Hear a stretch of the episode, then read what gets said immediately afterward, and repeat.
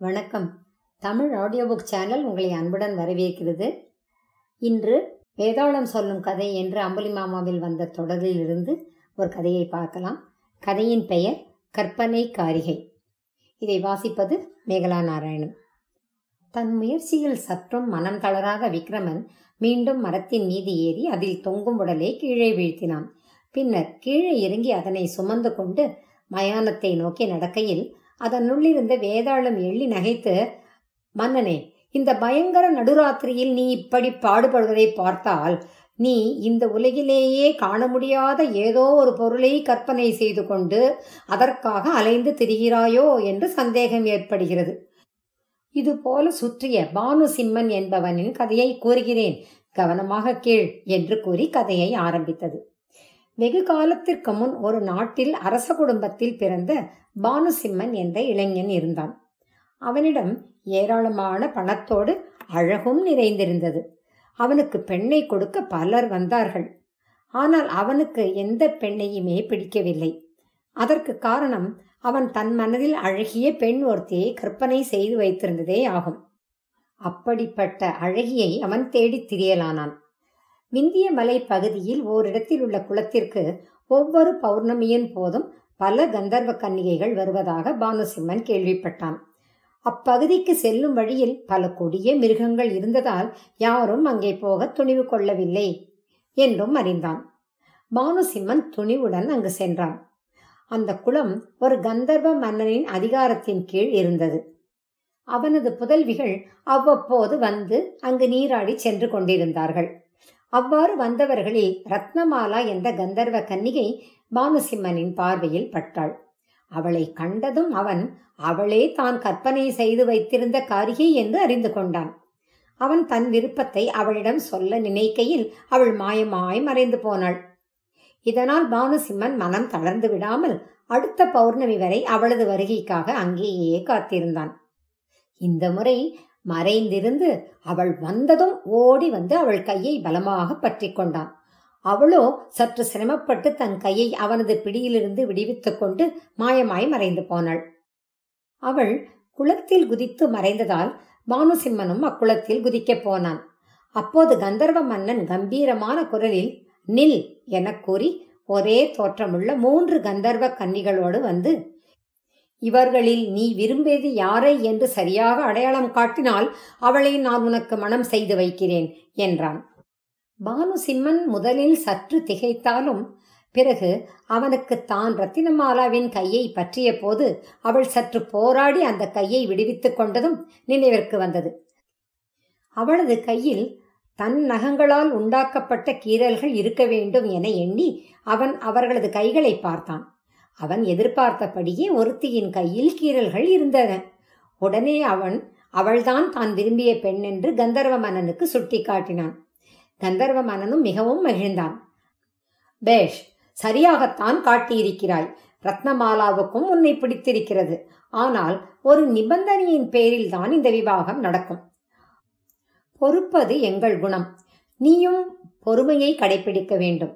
நீ கோபித்துக்கொண்டு அவளை மூன்று தடவைகளில் அடித்தால் அவள் மறுபடியும் கந்தர்வலோகத்திற்கே வந்து விடுவாள். இதை நினைவில் வைத்துக்கொள் என்று கூறி ரத்னமாலாவை அங்கேயே விட்டுவிட்டு தன் மற்ற இரு புதல்விகளுடன் அவன் மாயமாய் மறைந்து போனான். பானுசிம்மன் அப்போதே ரத்னமாலாவை காந்தர்வை விவாகம் செய்து கொண்டு தன் ஊருக்கு அழைத்துச் சென்றான். சில நாட்களுக்கு பின் பானுசிம்மன் ரத்னமாலாவை அழைத்து கொண்டு தன் நண்பன் ஒருவனின் வீட்டிற்கு போக வேண்டியிருந்தது. அந்த நண்பனுக்கு குழந்தை பிறந்திருந்ததால் அதற்கு புண்ணியாவசனம் அன்று நடக்க இருந்தது. குழந்தையை தொட்டிலில் போட்டிருந்தார்கள். பானுசிம்மன் அக்குழந்தையை எடுத்து முத்தமிட்டு விட்டு தான் கொண்டு வந்த பரிசை அளித்தான்.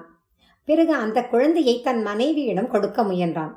ஆனால் ரத்னமாலா அதனை தன் கைகளில் எடுத்துக்கொள்ளாமல் சட்டென முகத்தை திருப்பிக் கொண்டு வேறு புறமாக போய்விட்டாள். அது கண்டு எல்லோரும் ஆச்சரியப்பட்டார்கள். வீடு திரும்பியதும் பானுசிம்மன் தன் மனைவியை வெகுவாக கோபித்துக் கொண்டான்.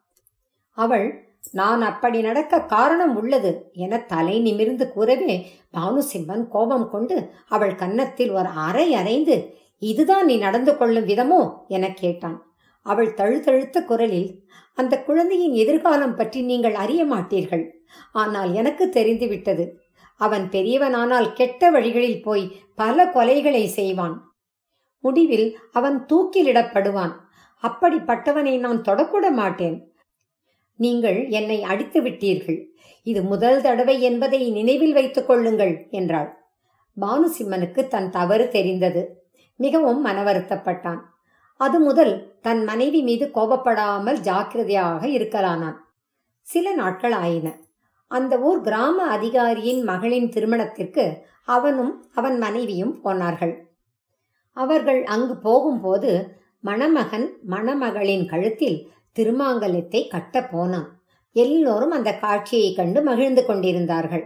ஆனால் ரத்னமாலாவோ பலத்த குரலில் அழலானாள். எல்லோரும் திடுக்கிட்டு அவளையே பார்க்கலானார்கள். பானுசிம்மனும் தன் மனைவியிடம் ஏன் இப்படி அழுகிறாய்? என்ன நடந்துவிட்டது? என்று கேட்டான். அதற்கு அவள் இவர்களது ஜோடி பொருத்தம் சரியில்லை. இவர்கள் இனி தினமும் சண்டை போட்டுக்கொண்டே இருப்பார்கள். அதனால் இவர்கள் இருவரது வாழ்க்கையும் பாழாகப் போகிறது என்றாள். அதை கேட்டு பானுசிம்மன் சரி சரி கண்ணை துடைத்துக் கொண்டு பேசாமல் இரு என்றான். அப்போது யாரோ ஒருவன் மனைவியை அடக்க தெரியாதவனெல்லாம் இப்படி நாலு பேர் முன் வந்து அவமானப்படத்தான் வேண்டும் என்று சற்று பலமாக கூறினான். அது கேட்டு பானுசிம்மன் ரத்னமாலாவின் முதுகில் ஒரு குத்து குத்திவிட்டு மானத்தை வாங்காதே என்றான். ரத்னமாலாவோ என்னை அடிப்பது இரண்டாவது தடவை என்று எச்சரித்தாள். இதற்கு பின் பானுசிம்மன் தன் மனைவி விஷயத்தில் மிகவும் எச்சரிக்கையுடன் இருந்தான். ஏனெனில் இன்னும் ஒரு முறை அவளை அவன் அடித்துவிட்டால் அவள் கந்தர்வலோகத்திற்கு போய்விடுவாளே. சில நாட்களாயின. பானுசிம்மனின் சித்தப்பாவின் மகன் இறந்து விட்டதாக தகவல் வரவே உடனே அவன் தன் மனைவியுடன் தன் சித்தப்பாவின் வீட்டிற்கு சென்றான். அங்கு எல்லோரும் இறந்து கிடந்த வாலிபனின் உடலை சுற்றி நின்று கொண்டு அழுது கொண்டிருந்தார்கள். அந்த உடலை கண்டு ரத்னமாலா பலமாக சிரிக்கலானாள். எல்லோரும் அவளை விசித்திரமாக பார்த்தார்கள். பானுசிம்மனும் அவளிடம் இறந்து கிடப்பவனை பார்த்து நீ இப்படி சிரிக்கக்கூடாது நீயே பார் எல்லோரும் அழுது கொண்டிருக்கிறார்கள் என்றான். அப்போதும் அவள் சிரிப்பதை நிறுத்தவில்லை. அது கண்டு கோபம் கொண்ட பானுசிம்மன் அவள் கன்னத்தில் ஓங்கி அறைந்து விட்டான். ஆனால் ரத்னமாலா இறந்தவன் மகா அதிர்ஷ்டசாலி. இப்போது மறுபிறவி எடுத்து ஒரு சக்கரவர்த்தியின் மகனாக பிறந்திருக்கிறான். இதை அறியாமல் எல்லோரும் அழுகிறார்களே என்பதை நினைக்க நினைக்க எனக்கு சிரிப்பு அடக்க முடியாமல் வந்துவிட்டது. இது இருக்கட்டும். என்னை மூன்று தடவைகள் நீங்கள் அடித்து விட்டதால் இனி நான் உங்களோடு வாழ முடியாது. இப்போதை கந்தர்வலோகம் போகிறேன் என்று கூறி மாயமாய் மறைந்து போனாள். பானுசிம்மனும் அவளை தடுக்காமல் பேசாமல் நின்றான். வேதாளம் இந்த கதையை கூறி மன்னா பானுசிம்மன் கந்தர்வ மன்னன் விதித்த நிபந்தனையை ஏன் மீறினான்? ரத்னமாலா கந்தர்வலோகத்திற்கு போகும்போது ஏன் அவளை அவன் தடுத்து நிறுத்தவில்லை? இந்த கேள்விகளுக்கு சரியான பதில் தெரிந்திருந்தும் நீ அவற்றை கூறாவிட்டால் உன் தலை வெடித்து சுக்கு நூறாகிவிடும் என்றது. அதற்கு விக்ரமனும் மனித பிறவி எடுத்தவனுக்கும் கந்தர்வ கன்னிக்கும் திருமணம் நடப்பது சரியல்ல. அது ஒரு திருமணம் என்றே ஆகாது. இருவரிடையே என்னதான் அன்பு இருந்தாலும் மனிதனின் இயல்பே வேறு கந்தர்வர்கள் இயல்பே வேறு. பானுசிம்மனால் ரத்னமாலாவை மனித இயல்பு கொண்டவளாக ஆக்க முடியாது. அவர்களது போக்கு நேர் விரோதமானது என்பது அவர்களது நடத்தையில் வெளிப்பட்டு விட்டது. மனிதனுக்கு சமுதாய வாழ்க்கை என்று ஒன்று உள்ளது. சமூகத்திற்கு அவன் செய்ய வேண்டிய நெறிமுறைகள் வகுக்கப்பட்டிருக்கின்றன. அவற்றை சரிவர செய்ய வேண்டும் என்றுதான் பானுசிம்மன் எண்ணினானே ஒழிய தான் கந்தர்வ மன்னன் விதித்த நிபந்தனையை ஏற்றதை பற்றி நினைக்கவில்லை. ரத்தினமாலாவோ கந்தர்வர்களுக்கு உள்ள சக்தியால் மனிதர்களின் எதிர்காலம் பற்றி அறிந்து அதற்கேற்ப நடந்தாள். அதனால் மனிதர்களை அவளது நடத்தை எவ்வாறு பாதிக்கும் என்பது பற்றி அவள் கவலைப்படவில்லை. இந்த நேர் எதிரான இயல்புகளை கொண்டு இருவரும் இல்வாழ்க்கை நடத்த முடியாது என்பதை பானுசிம்மன் கண்டுகொண்டான்.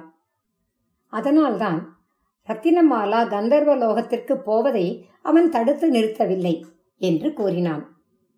விக்கிரமனின் சரியான இந்த பதிலால் அவனது மௌனம் கலையவே அவன் சுமந்து வந்த உடலோடு வேதாளம் உயர கிளம்பி போய் மீண்டும் முருங்க மரத்தில் ஏறிக்கொண்டது. இந்த கதை உங்களுக்கெல்லாம் ரொம்ப பிடிச்சிருக்கும்னு நினைக்கிறேன். வழக்கம் போல விக்ரமன் சாதுரியமான பதில் சொன்னான். இந்த கதையை லைக் பண்ணுங்க. உங்க நண்பர்களோட ஷேர் பண்ணுங்க. தமிழ் ஆடியோ புக்ஸில் இருக்கிற மீதி பல பல கதைகளையும் கேட்டு மகிழுங்கள். இந்த கதையை வாசித்தது மேகலா நாராயணன். மீண்டும் ஒரு அருமையான கதையுடன் விரைவில் சந்திப்போம். வணக்கம்.